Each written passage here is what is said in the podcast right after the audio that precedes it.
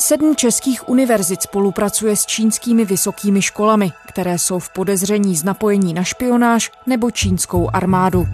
Jak zjistili reportérky radiožurnálu Jana Magdoňová a Markéta Chaloupská, univerzitní partnerství vyvolává otázky ohledně možného rizika pro českou národní bezpečnost. V čem konkrétně může být spolupráce nebezpečná? A jak české vysoké školy na potenciální ohrožení skrze spolupráci s čínskými protějšky reagují? Je úterý 28. července, tady je Lenka Kabrhelová a Vinohradská 12, spravodajský podcast Českého rozhlasu. První věc, která to všechno spustila, byl výzkum australského vědce Alexe Joskyho. Ten zmapoval stovky čínských univerzit a přiřadil k nim nějakou výšku rizika. Zmapoval tam, jakým způsobem jsou ty univerzity napojené na obraný průmysl, na armádu čínskou, na špionáž a tady z tohohle výzkumu jsme potom my vycházeli a dívali jsme se, jaké české univerzity jsou s těmi čínskými spojené. Zjistili jsme, že celkem sedm veřejných vysokých škol českých spolupracuje s těmi čínskými, které Alex Josky označuje za rizikové. Ty spolupráce se liší. Někdy jsou to spolupráce na konkrétních projektech, to se týká dvou českých vysokých škol. Pak jsou to spolupráce, kdy si ty univerzity mezi sebou vyměňují studenty a pak jsou tam školy, které mají zatím podepsaná jenom memoranda. Reportérky radiožurnálu Jana Magdoňová a Markéta Chaloupská. Ten problém je podle odborníků, které my jsme oslovili, tak je to, že české univerzity podepisují partnerství a smlouvy, ale nevědí úplně přesně, co se na té čínské univerzitě děje a s kým přesně jednají. U těch čínských univerzit je obecně problém to, že není úplně jasné, kde končí univerzita a kde začíná armáda, na což třeba upozorňuje synolog Filip Jirouš z projektu Synopsis. On vlastně říká, že celé to kontroluje jedna politická strana, která to celé koordinuje a koriguje. Za vlády eh, generálního tajemníka Xi Jinpinga, tak je jasný trend vlastně tuhletu stranickou kontrolu utužovat, normalizovat, zavádět i do těch univerzit, kde to nebylo například eh, v té ústavnící listině té které univerzity a celkově ten systém upevňovat a vlastně likvidovat jakékoliv zbytky i dejme tomu symbolicky, uh, symbolické akademické svobody.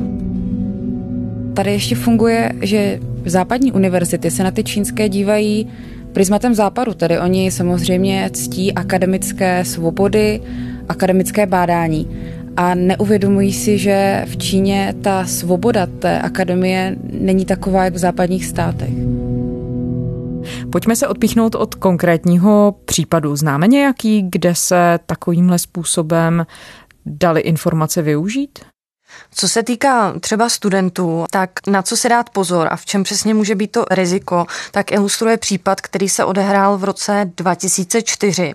Tehdy nastoupila na jednu z předních českých univerzit, my její jméno tedy známe, ale vzhledem k tomu, s jakou tu časovou prodlevou, tak jméno té univerzity nebudeme uvádět. Na tu univerzitu tehdy nastoupila čínská studentka. Tajné služby jsou dodnes přesvědčeny, že se mohlo ve skutečnosti jednat o agentku, protože ta příhoda je podle nich takovým typickým učebnicovým příkladem toho, jak právě čínské spravodajské služby pracují. Když byl totiž profesor té zmíněné České univerzity v Číně, v Šangaji, tak ho čínská studentka kontaktovala a poté požádala s odkazem na něj o stipendium na té zmíněné české škole. A když se profesor vrátil do Česka, tak se mu ozvali zástupci čínské ambasády, že by měli zájem o spolupráci s touhle českou univerzitou. Jenže na schůzce schůzce čekalo akademiky velké překvapení. Přišli totiž i lidé z Čínské akademie inženýrské fyziky, o které právě Josky píše, že je napojena na čínskou civilní spravodajskou agenturu a že se podílí na vývoji a testování jaderných zbraní. Škola se proto začala o studentku víc zajímat a soustředit a přišla na to, že má velmi podivné kontakty a představitelé univerzity byli tehdy přesvědčeni, že na té univerzitě chtěla ukázat ukrást unikátní metodu na výrobu nanovláken.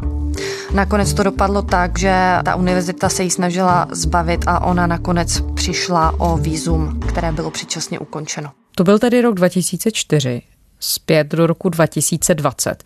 Jano, můžete popsat, co jste se o vztazích českých univerzit s čínskými vysokými školami tady všechno dozvěděli? Už jste zmiňovali v úvodu, ale kdo všechno tedy spolupracuje s čínskými univerzitami a jaký typ partnerství tu tedy je? Tady v těchto sedmi českých univerzitách se bavíme o VUT v Brně, je tam ČVUT v Praze, Vysoká škola ekonomická v Praze, je tam Vysoká škola chemicko-technologická, Ostravská univerzita, Pardubická univerzita a Univerzita Hradec Králové.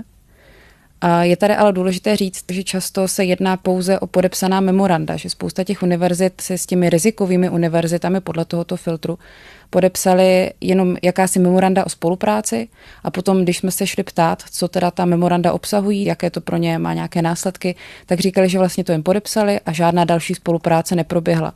Nebo například si vyměnili jen pár studentů, protože třeba z té české strany nebyl velký zájem o to, aby čeští studenti do té Číny jeli. Pak jsme ale narazili na několik závažnějších nebo užších spoluprací mezi českými a čínskými univerzitami. Já konkrétně jsem byla navštívit VUT v Brně. Tam je laboratoř integrovaných procesů pro trvalou udržitelnost a tuto laboratoř vede profesor Jiří Jaromír Klemeš. On má spoustu styků se zahraničními univerzitami, žil nějakou dobu v zahraničí a netýká se to jenom Číny. Nicméně jednou z těch zahraničních univerzit, se kterou on spolupracuje, je Sianská dopravní univerzita v Číně. A právě tuto univerzitu Alex Josky podle svého výzkumu zařadil mezi velmi rizikové, protože je navázána na čínský obraný průmysl a soustředí se i na jaderný výzkum. Já jsem se profesora Klameše přímo ptala, jestli nevnímá jako riziko, že spolupracuje úzce tady s touto univerzitou, že její studenti jezdí do Česka. Jeho odpověď byla jasná, že to jako riziko nevnímá. Česko je tak titěrné v tom, že to prakticky nehraje roli. Já nevím, jak by mohlo Česko přispět obranému průmyslu Číny. To, co děláme my, je pro prospěch lidstva. On řeší, jak snižovat uhlíkovou stopu, energetickou stopu. Takže se žádného rizika neobával. On se žádného rizika neobává, přesně tak. Pak jsme zjistili, že loni na konferenci, kterou pořádá tato laboratoř, pan profesor Klemeš pozval čínského profesora Čekuo Čchia. A tento profesor, jak jsme potom i společně se synopsisem zjistili, tak je úzce napojený na obraný průmysl a jaderný průmysl v Číně. Například pracuje v klíčové obrané laboratoři na univerzitě a pro největší čínskou jadernou společnost. Když jsem se potom profesora Klameše ptala, jestli i toto vnímá jako riziko, nebo jestli se toho neobává, tak mi řekl, že vůbec netušil o tom, že by tento čínský profesor byl zapojen do těchto aktivit, že se ho na to teda zeptá. A když jsem mu teda požádala o kontakt na profesora, tak mě vykázal z jeho kanceláře, že už se se mnou dál bavit o tomhle tématu nebude. Že bych ho mohla třeba i já kontaktovat a zeptat se ho přímo já? No tak eh, to, to si nemyslím, že by to bylo zrovna, ale v tom případě pracujete pro bisku. To mě, to mě neříkejte, já už jako jsem toho zažil hodně a dál se nebudeme bavit. Já ale jo, to, to dál se nebudeme bavit.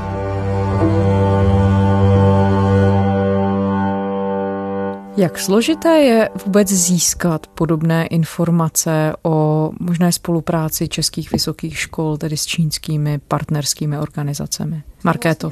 My jsme vlastně všude posílali žádosti o informace podle zákona 106. Tam většinou nebyl problém, jenomže tam byly nějaké nepřesnosti, takže jsme se museli doptávat. Ale vždycky, když nám přišly ty informace, tak jsme žádali i o rozhovor s někým z vedení té vysoké školy. Některé ty univerzity byly velmi vstřícné, ty se ozvaly hned, to byla třeba ČVUT nebo Pardubická univerzita. Některé jsme ale museli žádat několikrát, třeba u Technické univerzity v Ostravě, kde nám její vedení vzkázalo, že o rozhovor rozhovor na toto téma nemají v žádném případě zájem. Když byste měli si vzpomenout ty argumenty, které zaznívaly, když jste se ptali na spolupráci s Čínou a možná rizika, tak jak tedy vysoké školy na to vlastně reagují? My jsme mluvili třeba s prorektorem pro vědu na ČVUT s Binkem Škourem. Ten vlastně říkal, že si to riziko uvědomuje, že si uvědomuje to, že Čína je mocnost a že každá technologie se dá nějakým způsobem zneužít, že tu spolupráci pravidelně posuzují a že o tom výzkumu ví a berou ho vážně. Oproti tomu třeba Vysoká škola chemicko-technologická v Praze, která spolupracuje s univerzitou Tsinghua, která je považována za jednu z předních čínských škol, škol. Joské ale upozorňuje, že se škola podílí na výzkumu jaderných zbraní. A rektor té České vysoké školy Pavel Matějka to ale za rizikové nepovažuje. Říká, že probíhá úzce zaměřená vědecká spolupráce. S tou školou spolupracují i ostatní mezinárodní školy, takže v tom problém nevidí a nic ani zpětně prověřovat nehodlá. Potom jsme byli i na Pardubické univerzitě, tam jsme mluvili přímo s rektorem, s profesorem Jiřím Málkem. Ten o nějakém riziku vlastně nevěděl. On vůbec nevěděl teda o tom, že by existoval výzkum Alexe Českého, byl překvapený a nám přímo řekl, že je to pro něj užitečná informace a že s ní bude dál pracovat. A taky upozornil, že spolupráce Pardubické univerzity s čínskými univerzitami není nějak intenzivní a že vztahy nějak neprohlubují, aby to pro ně představovalo riziko. Podobně se vyjadřovala i Hradecká univerzita, že se tady o tom výzkumu dozvěděli nedávno a že už podnikli potřebné kroky a budou prověřovat spolupráci univerzity. A podobně se vyjadřovala i Vysoká škola ekonomická, že bude více hlídat studenty, kteří cestují do Číny, do těch rizikových univerzit. No ona asi jedna věc je vědět o výzkumu profesora Joskýho, ale druhá věc je být si vědomí nějakého možného rizika, které může představovat úzká spolupráce s univerzitami napojenými na obraný či nějaký technologický průmysl. Vy jste mluvili i s experty, kteří se tímhle tématem zabývají. Co vám řekli? Je reálné, že univerzity opravdu mohly o riziku nevědět? My jsme se bavili s těmi experty a oni říkali, že reálné to je, protože ten výzkum sice vychází z veřejných zdrojů, ale spousta těch informací je napsána v čínštině, takže oni tomu skutečně nemuseli rozumět a nemuseli to vědět. Teď ale v současné době každá univerzita si může najít na webových stránkách toho australského výzkumu tu zmíněnou čínskou univerzitu, s kterou spolupracuje a tam jim přesně vyjede informace o tom, co je to za vysokou školu a jestli je riziková nebo ne. A dá se to ale s jistotou prokázat, že dotyčné čínské univerzity skutečně spolupracují s čínskou armádou, s obraným sektorem, se špionáží? Jano. A to záleží samozřejmě na konkrétní univerzitě.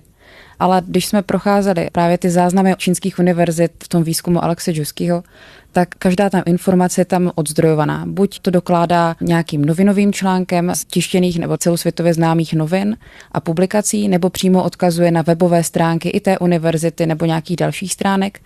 Ještě taky důležité říct, že často v čínštině jsou ty univerzity daleko otevřenější než v angličtině, proto je důležité se dívat i na ten překlad.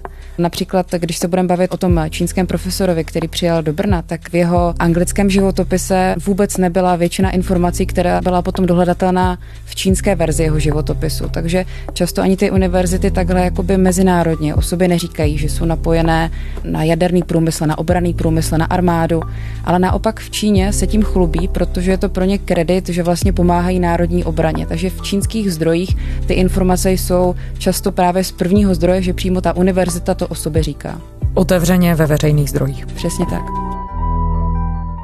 Vy jste oslovili i ty čínské univerzity, které s českými univerzitami spolupracují a oslovili jste i čínskou ambasádu tady v České republice.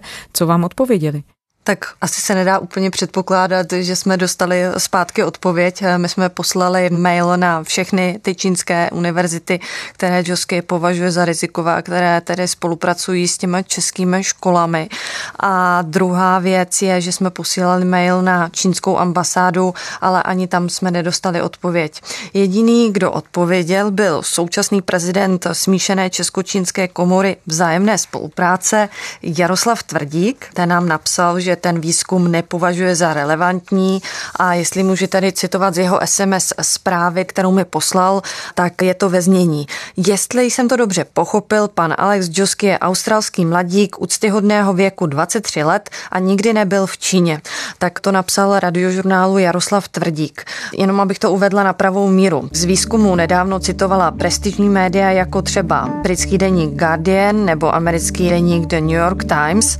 Druhá věc je, že Josky v Číně žil 6 let a to v době, kdy tam jeho otec působil jako diplomat a ekonom a vlivu Číny se pak věnoval celé své studium na vysoké škole a je považován na, na mezinárodním poli za jednoho z předních odborníků a jeho radami se řídí i australská vláda. Alex Josky is a researcher with the Australian Strategic Policy Institute and he joins us now from Canberra.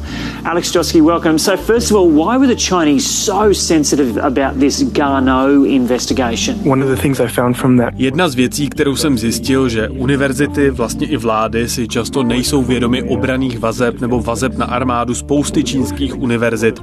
Takže výzkum čínských obraných univerzit byl vytvořen, aby dal lidem víc informací o tom, jak jsou tyto všechny čínské univerzity, společnosti a výzkumné ústavy napojeny na armádu. Jano, ty jsi zmiňovala, které konkrétní sektory Alex Joský zmiňoval jako rizikové. Odvolával se i na to, že některé z těch informací získaných čínskými univerzitami by mohly jít PLA, čínské jednotce kybernetické špionáže. Co všechno o této jednotce víme? Tak tady se bavíme o jednotce PLA 61398. Tahle jednotka by měla být navázaná na Šangajskou dopravní univerzitu, když to teda napojím ještě na Česko, tak s touto čínskou univerzitou spolupracuje Vysoká škola ekonomická v Praze. Dochází tam k výměně studentů. Nicméně, když se vrátíme zpátky k té hackerské jednotce, tak je to jednotka, která by měla být navázána na čínskou armádu. Má několik přezdívek, například se jí přezdívá Comment Panda nebo Ugly Gorilla. Neví se přesně, kolik lidí v ní je, ale zmapoval se už nejspíš dům, ve které by mohli její pracovníci být. Je to 12-patrová budova, ve které by mohly být 100 až tisíce hackerů. Ale jsou to samozřejmě věci, které jsou velmi těžko ověřitelné. Nicméně tahle jednotka se vyznačuje tím, že údajně ukradla stovky terabajtů dat z nejméně 140 jedné organizace napříč 20 průmyslovými odvětvími. A první útoky už se můžou datovat až k roku 2002, takže funguje už velmi dlouho. V roce 2014 se o ní zmiňuje i americké ministerstvo spravedlnosti, kdy padla obžaloba pěti důstojníků, která se týkala krádeži důvěrných obchodních informací a duševního vlastnictví od amerických obchodních společností. Setkala jsem se i s informacemi, že tato jednotka napadla e-mailovou komunikaci amerických novinářů, takže hlavně co se týká útoků na západní státy, by tato jednotka měla být velmi aktivní. Spravodajské služby varují před aktivitami Ruska a Číny v České republice. Vojenské spravodajství a bezpečnostní informační služba vydali výroční zprávy, ve kterých zmiňují kybernetické útoky, dezinformace šířené pro ruskými aktivisty nebo placené cesty politiků a akademiků do Číny. Hnutí ano bere varování spravodajských služeb vážně, říká České spravodajské služby už několik let varují před zvýšenou aktivitou čínských spravodajských služeb v České republice a také ruských spravodajských služeb, ale pro tento účel mluvíme o Číně dnes. Registrují příslušníci české spravodajské komunity tedy i pokusy proniknout právě do českého akademického prostředí. Ano, ty jsi mluvila o tom, že VŠE například posílá studenty do zahraničí. Tak je tohle aktivita, která nějakým způsobem je atraktivní pro čínské spravodajské služby. Markéto? BIS už dlouhodobě i ve své poslední výroční zprávě upozorňuje na to, že se čínské spravodajské služby snaží dostat do kontaktu s nejrůznějšími vědeckými pracovníky, s lidmi z univerzit. A snaží se také ale samozřejmě kontaktovat i naše politiky. A velmi nebezpečné podle BIS je to, že tyhle lidi oni zvou na výlety do Čínské lidové republiky a tam je hostí, všechno je to čínskou stranou placeno a potom na konci toho pobytu přijde nabídka na spolupráci. A zatím BIS eviduje několik případů, kdy se čínské spravodajské služby snažili získat na svou stranu několik vědců, že by se snažili získat na svou stranu některé studenty, tak o tom zatím BIS neví. Taktika Číny je taková, že ona myslí dlouhodobě dopředu, takže ona nemusí žádat o spolupráci hned, ale může si s těmi studenty udělat různé kontakty, být s nimi stále ve spojení a až ten student bude jednou něco znamenat, tak se na ně jednou obrátí. A dá se říct, o jaké informace tedy mají čínské vysoké školy podle spravodajské komunity hlavně zájem? Oni se snaží získat hlavně informace průmyslového typu, ale mluvčí BIS Ladislav Štícha upozorňuje na to, že se snaží získat i odborníky z humanitních oblastí. Vedle klasické průmyslové špionáže se čínští zpravodajci snaží získat ke spolupráci i odborníky z humanitních oblastí. Jejich prostřednictvím se jim totiž daří šířit pozitivní obraz Číny zcela zbavený kritických témat, jako jsou třeba Tibet, Hongkong nebo Ujgurové. Říkal nám i Alex Josky, že často si ani ti vědci, ani ty univerzity neumí představit, že ten jejich výzkum by potom v budoucnu mohlo být zneužit pro obrané účely. Že často ta spolupráce se ani právě obraného průmyslu nebo armádních věcí netýká, ale později právě i ty kontakty, i ty informace můžou být zneužity pro obranu Číny. Co z toho tedy pro univerzity vyplývá? Dá se navigovat touhle situací a vyvodit z toho, jak se tedy chovat, co se týče spolupráce. Mají ji úplně zrušit, nebo si mají stanovovat nějaké speciální podmínky, nebo mají být opatrné na každý krok? Alex Josky nedoporučoval univerzitám vůbec spolupracovat s čínskými vojenskými univerzitami. Na ty jsme teda ve výzkumu vůbec nenarazili. Nevypadá to, že by české univerzity spolupracovaly s jakoukoliv čínskou vojenskou univerzitou. Nicméně Alex Joske varuje i před sedmi univerzitami Číny, které mají asi ty nejužší vazby právě na armádu, na obraný průmysl. Weren't fully aware of the defense links or the military links of a lot of Chinese universities. So the China, China Defense Universities On to nazývá Seven Sons of National Defense. Z těchto univerzit je to například Pekingská univerzita letectví a kosmonautiky, která spolupracuje s ČVUT, a v tomto případě Alex Josky doporučuje být maximálně obezřetný a nejlépe s takovou univerzitou vůbec nespolupracovat. Na druhou stranu ale asi by tohle všechno nemělo udradit univerzity od jakékoliv spolupráce, protože jistě v Číně vzniká i spousta zajímavých projektů, které můžou být potenciálně benefitem pro české protějšky. Přesně tak a Čína je veliký stát, takže je naivní si myslet, že tam nejsou špičkoví vědci, špičkové univerzity, jenom je potřeba být v tomto případě obezřetný. No české univerzity v tomhle určitě ale nejsou sami. Ony podobné otázky řeší univerzity po celém světě, úzká spolupráce mezi univerzitami v akademickém světě. S Čínou je po celé Evropě, Německo, další státy, řeší to třeba i vysoké školství ve Spojených státech.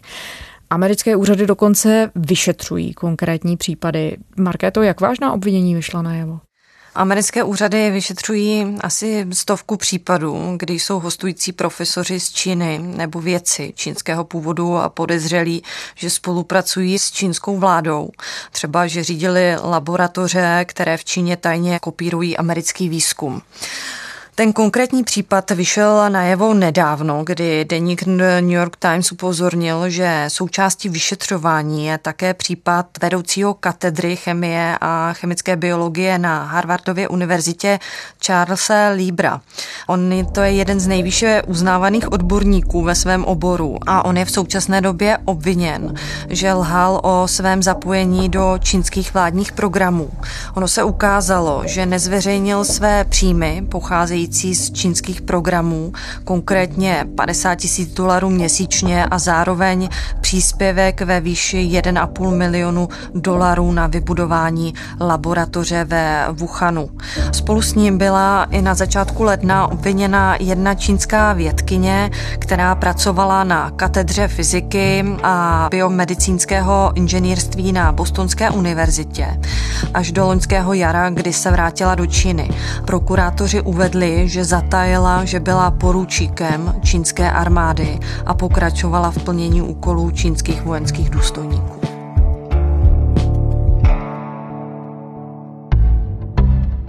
Američané uvalili 15% clo na čínské chytré reproduktory, Bluetooth sluchátka a na řadu typů obuvy.